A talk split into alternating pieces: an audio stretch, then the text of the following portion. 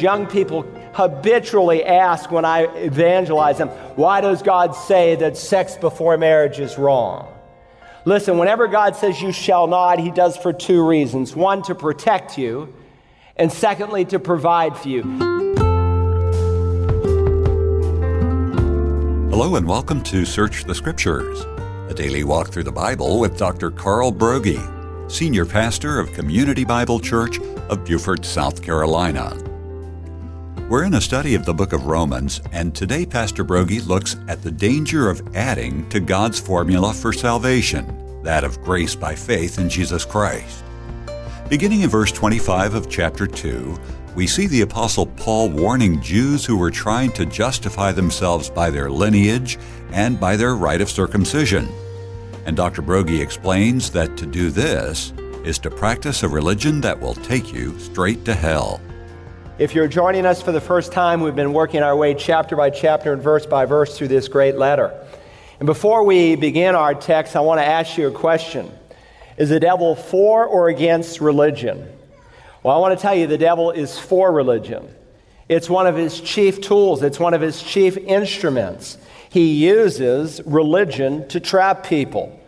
And we see an illustration of that here in Romans 2 some people who, through religious practice, had a false assurance that everything was right and fine with God. In fact, as a matter of truth, ever before Romans 2 is written, in the opening chapters of Scripture, you see the devil using religion. As he slithers onto the pages of human history, he tempts Eve. He says, For God knows that in the day that you eat from it, the fruit, your eyes will be opened, and you'll be like God, knowing good and evil. What was the devil telling Eve? He said, I want to tell you how you can be like God. I want to tell you how you can be religious. I'm going to tell you how to be godly my way. That was not a temptation to fall down, that was a temptation to fall up. And so this morning, I want to speak on the subject the religion that will take you to hell. Romans 2, we want to begin precisely where we left off last week Begin reading in verse 25. For indeed, circumcision is of value if you practice the law. But if you are a transgressor of the law, your circumcision has become uncircumcision. So if the circumcised man keeps the requirements of the law, will not his uncircumcision be regarded as circumcision? And he who is physically uncircumcised, if he keeps the law, will he not judge you, who, though having the letter of the law in circumcision, are a transgressor of the law? For he is not a Jew who is one outwardly, nor is circumcision that which is outward of the flesh. But he is a Jew who is one inwardly, and circumcision is that which is of the heart by the Spirit, not by the letter, and his praise is not from men but from God. Now, let's start by remembering the context of our passage because any text without a context is a pretext. And if you pretext the passage, you can easily miss its meaning or you can destroy the richness of what God is trying to say in the context. Paul knows, as we have seen, that before a person can come to Christ, he needs to see his need for salvation.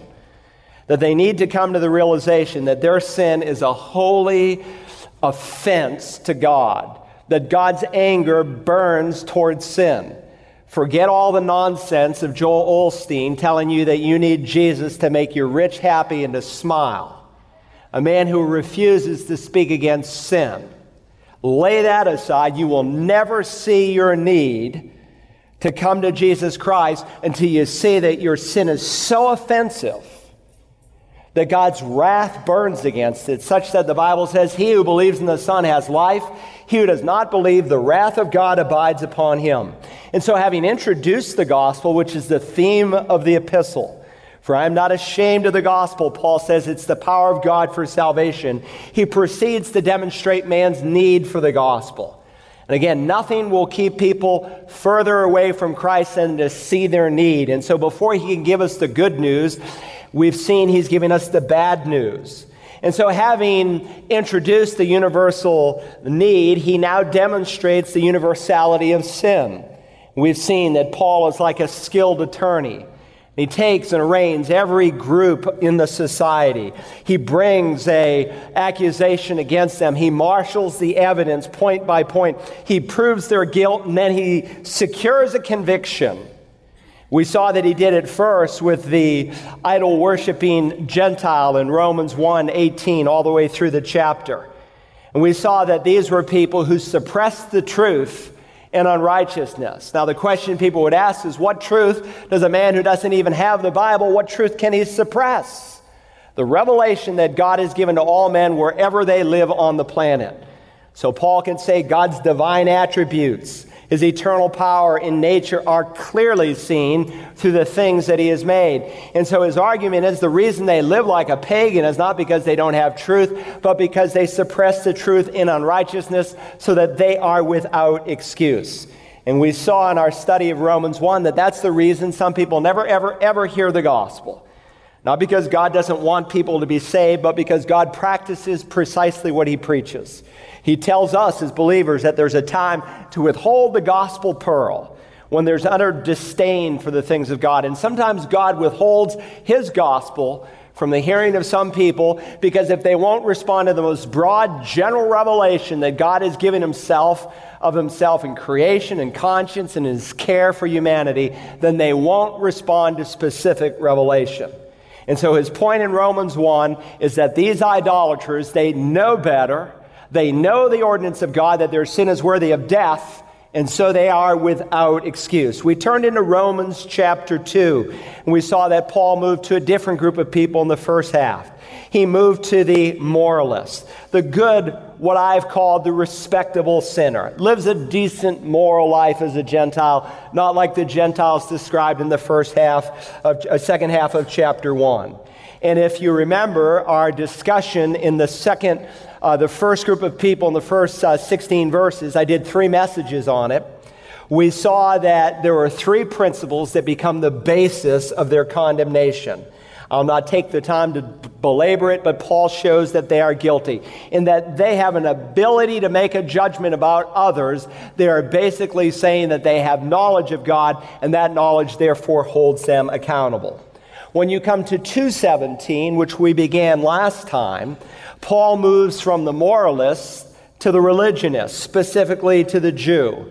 About this time, the Jew would be saying, like the moralist said of the Gentile in chapter 1, oh, yes, he deserves wrath, not me. Now, the Jew says of the moralist and of the idol worshiping Gentile, but I'm a Jew. I'm fine. I'm a member of God's covenant people. And so we saw now Paul moves from the description of, oh man, to you who bear the name Jew in verse 17. Now, certainly the Jew has been the hidden target in the first 16 verses, but now Paul directly addresses them. I mean, if anybody would express the epitome of confidence that they were right with God, it would be a Jewish man or woman. They felt secure because out of all the nations of the world, God had set his affection on them and chosen them to be the nation through which he would bless all the nations of the world. Now, don't forget, Paul is a Pharisee by upbringing. He understood the Jewish mind. He was engaged in Jewish evangelism.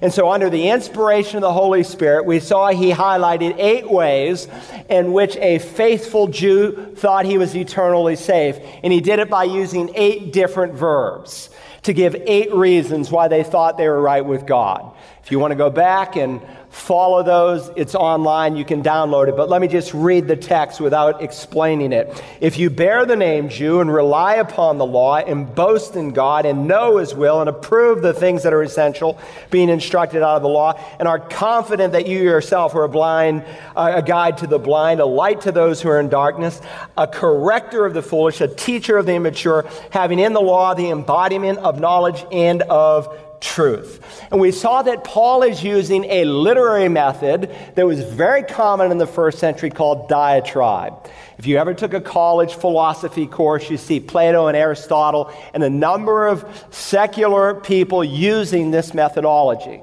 What they basically do is they take the argument of the student or the question of the student or the objection of the critic and he paints a picture using their way of thinking to show how it's distorted. We saw Paul do that in the first half of Romans chapter 2. His arguments are by no means imaginary, they're real arguments.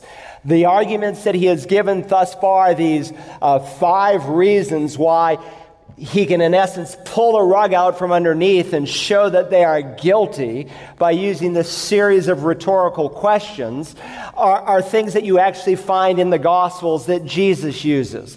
Again, Paul understood the way they thought. I'm sure there was a point in his own life where he used some of the same arguments.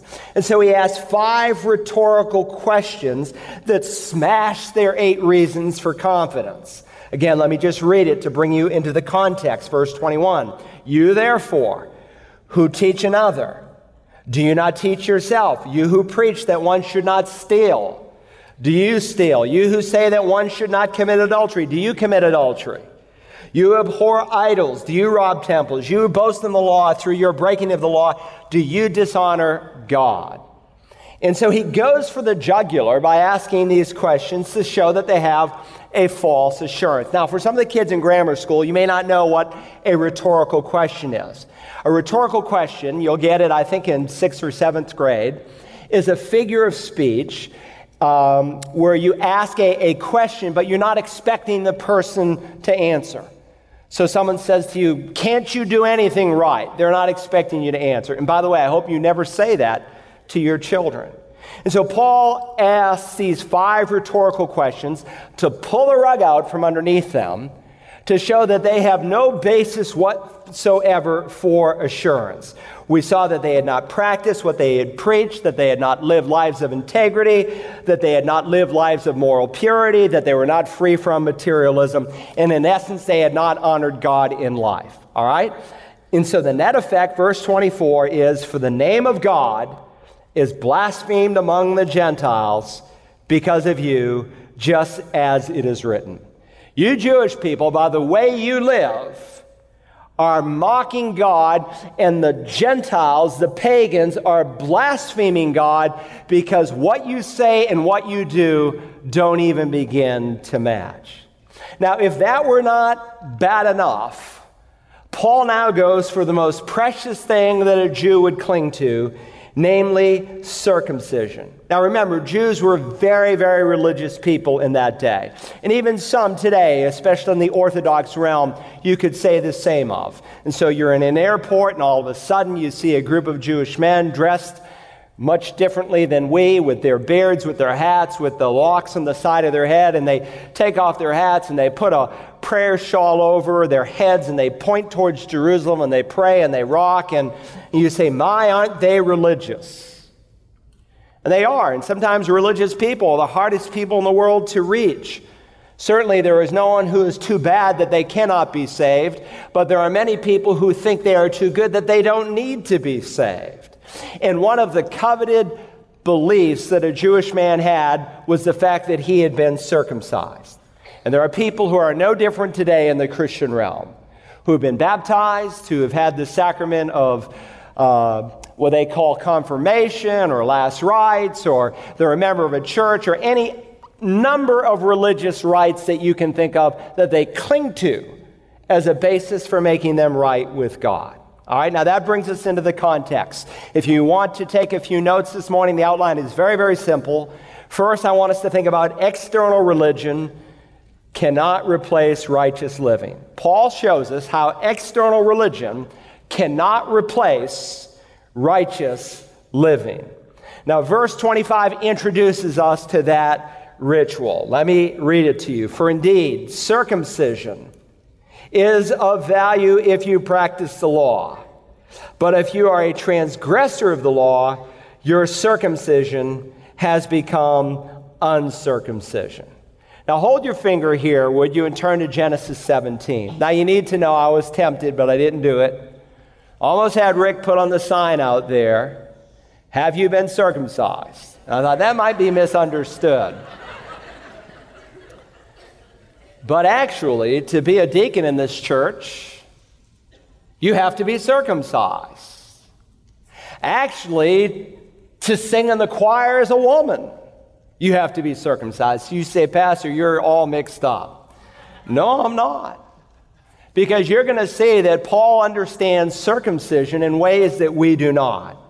Now, you'll never understand Paul's reasoning about outward circumcision or inward circumcision or other expressions that he used unless you understand circumcision itself. I have a whole sermon on this where I spent an hour on it, but let me just highlight a couple key facts so that we have a basic theology on circumcision.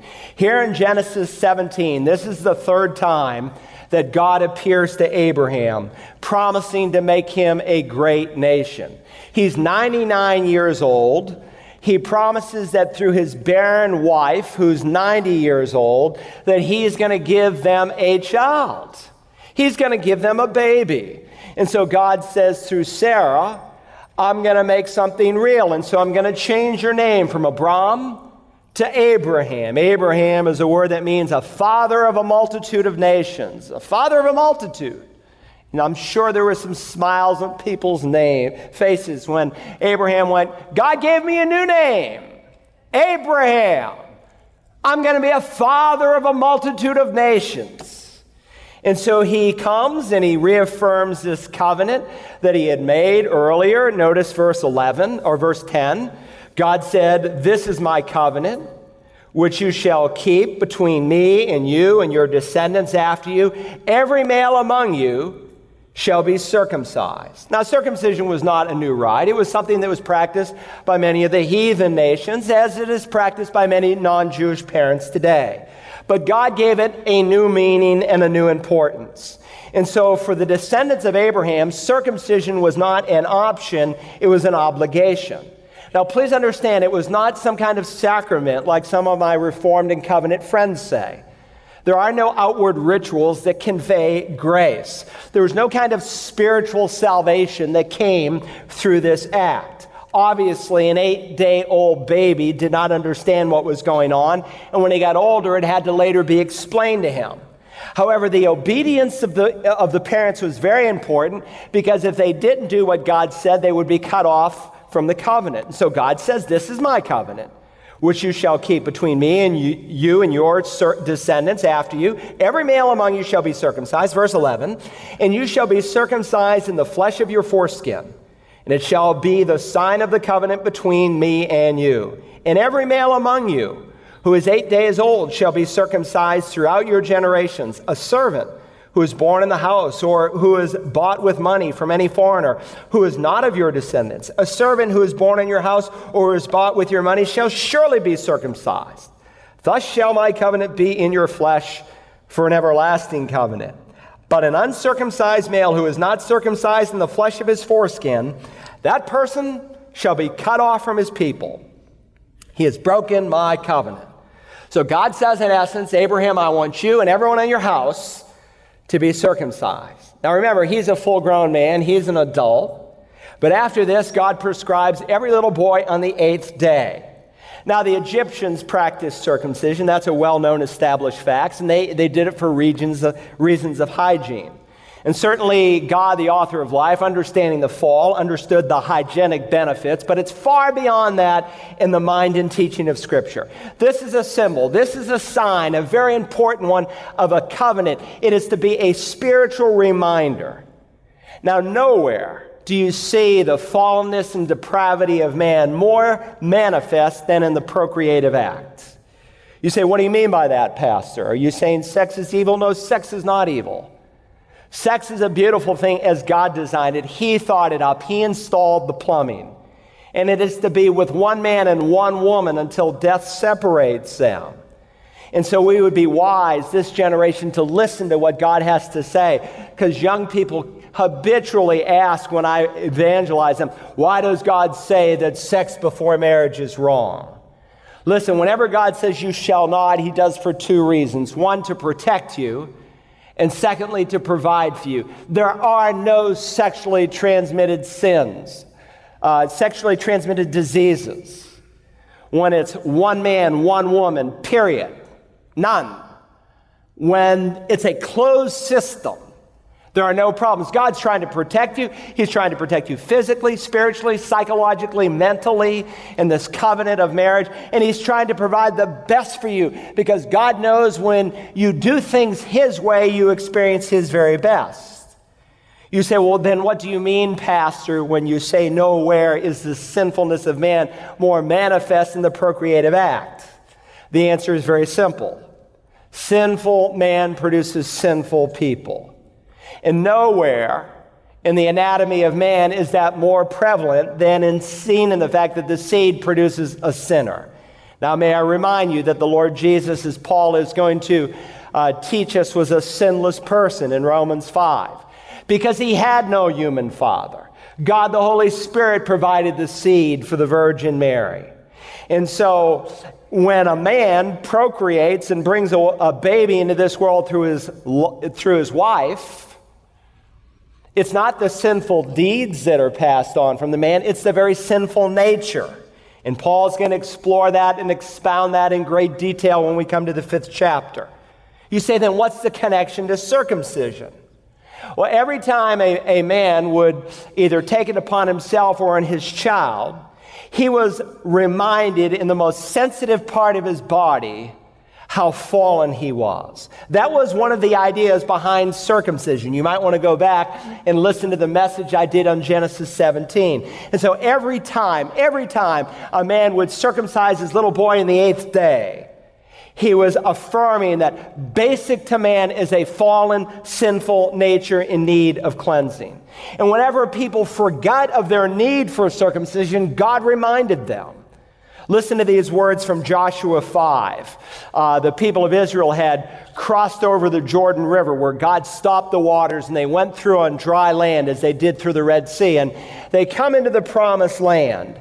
And if you remember, um, when that happened, uh, there was a new generation of people. Everyone 20 years of age and up had died in the 40 years of wandering in the wilderness, with the exception of two people. Two people who believed what God said Joshua and Caleb. And so a whole new generation of people had sprung up. At this point, we, though we don't know an exact number, we know 2 million left Egypt, 600,000 men, excluding women and children. There's no doubt several million people.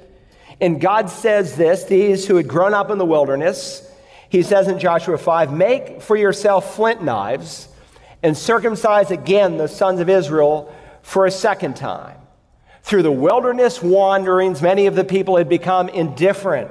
And you see their spiritual indifference in the fact that this new generation had not been circumcised. So Joshua, the Bible says, made himself flint knives and circumcised the sons of Israel at Gibeath Ha'arloth. Literally, the Hebrew means the hill of the foreskins. Probably a million to two million men were circumcised. There's literally a hill of foreskins. And so God basically says, listen, all those who came out of Egypt were circumcised. But this new generation needs to be circumcised. And it is this physical surgery that Paul is going to spring off of here in Romans chapter 2 as a reminder of the need for spiritual surgery. God had established right at the beginning of the need for cleansing, the need for the shedding of blood. If you remember Adam and Eve, through the work of their own hands, through what we call fig leaf religion, they tried to cover their shame and guilt by what they did. And so the very first death in all the universe takes place, where God kills an innocent animal and provides for them coats of skin. You come into Genesis 4 and you see Cain and Abel coming to worship God, and God is pleased with Abel's offering because he brings the firstlings of his flock. He brings an offering of blood, while Cain brings something without the shedding of blood. Abel brought what God taught, Cain brought what he thought. One came on the basis of revelation, what Hebrews 11 calls on the basis of faith. The other came on the basis of his own thinking. Now, faith is always based on the Word of God, and don't buy into some of the 19th century liberalism that now has become popular in evangelical circles that said the difference between the sacrifice was either the origin of the sacrifice or the quality of the sacrifice. God had not said anything about the origin or the quality. But he had revealed the need for the shedding of blood. You say, how did these boys know? Either God spoke to them directly, as he spoke directly to Adam and Eve, or they learned it through their parents. I mean, how else would mom have this beautiful fur coat and, and Adam this fur suit? And clearly in the New Testament, the Bible teaches they understood it the need for the shedding of blood. Because the New Testament reveals something that we don't learn in the Old Testament about Abel. Jesus indicts the religious leaders of his day with the blood of all the prophets from Abel to Zechariah. And so we learn in the New Testament that Abel was a prophet. You say, of what significance is that? Peter says in Acts 10 and verse 43 that all the prophets preach that through his name, through Messiah's name, everyone who believes will find forgiveness of sin. And so these men knew that God had prescribed a way, that the life is in the blood. And so without the shedding of blood, there is no forgiveness of sin. And God, when He initially established this covenant with Abraham, affirmed that. God is spirit. God doesn't have a, a, a, body, the Father. He doesn't have a flesh and blood body. So if you remember in our study of Genesis 15, when God cut the covenant with Abram, he said, Listen, I want you to get a three year old heifer, a three year old female goat, a three year old ram. I want you to get a pigeon and a turtle dove. I want you to cut the three animals and place a bird on either side. And then he puts Abraham into a deep sleep. And back in those days, when you made a very serious deal, you cut an animal in two and then you walk between it. In essence, you said, May it be done to me as this animal if I do not keep my word. Now, Abraham is in a deep sleep because this is a unilateral covenant. And this is what some of my Reformed friends don't understand. And so they say the church is the new Israel, that God's done with national Israel. But the Bible is very clear that God is not done with the people of Israel, that He used them the first time to bring about the first coming, and He will use them the second time to bring about the second coming. To listen again to today's study from Romans chapter 2 entitled Religion That Will Take You to Hell, visit our website at searchthescriptures.org and download program ROM10. You can also listen to it from our Search the Scriptures app for smartphones and tablets, which can be found at the iTunes Store and Google Play Store. The Bible tells us that man makes his plans, but God directs the steps. And so it is with our trip to Israel. Earlier this year, we had scheduled an 11 day visit to the Holy Land, but a resurgence of the COVID pandemic has caused the Israelis to put a halt to tourist traffic. Consequently, we've rescheduled our trip for May of 2022. Now, this is good news if you'd wanted to go, but for whatever reason hadn't signed up. The deadline for this amazing trip of a lifetime is now February 11th, and you won't want to miss out as Pastor Broggi leads a group of Search the Scriptures listeners through many of the locations outlined in the Bible. Find out more by visiting stsisraeltour.com. This trip is paid for exclusively by those participating in the excursion. Tomorrow we continue our look at religion that will take you to hell. Join us then as we search the Scriptures.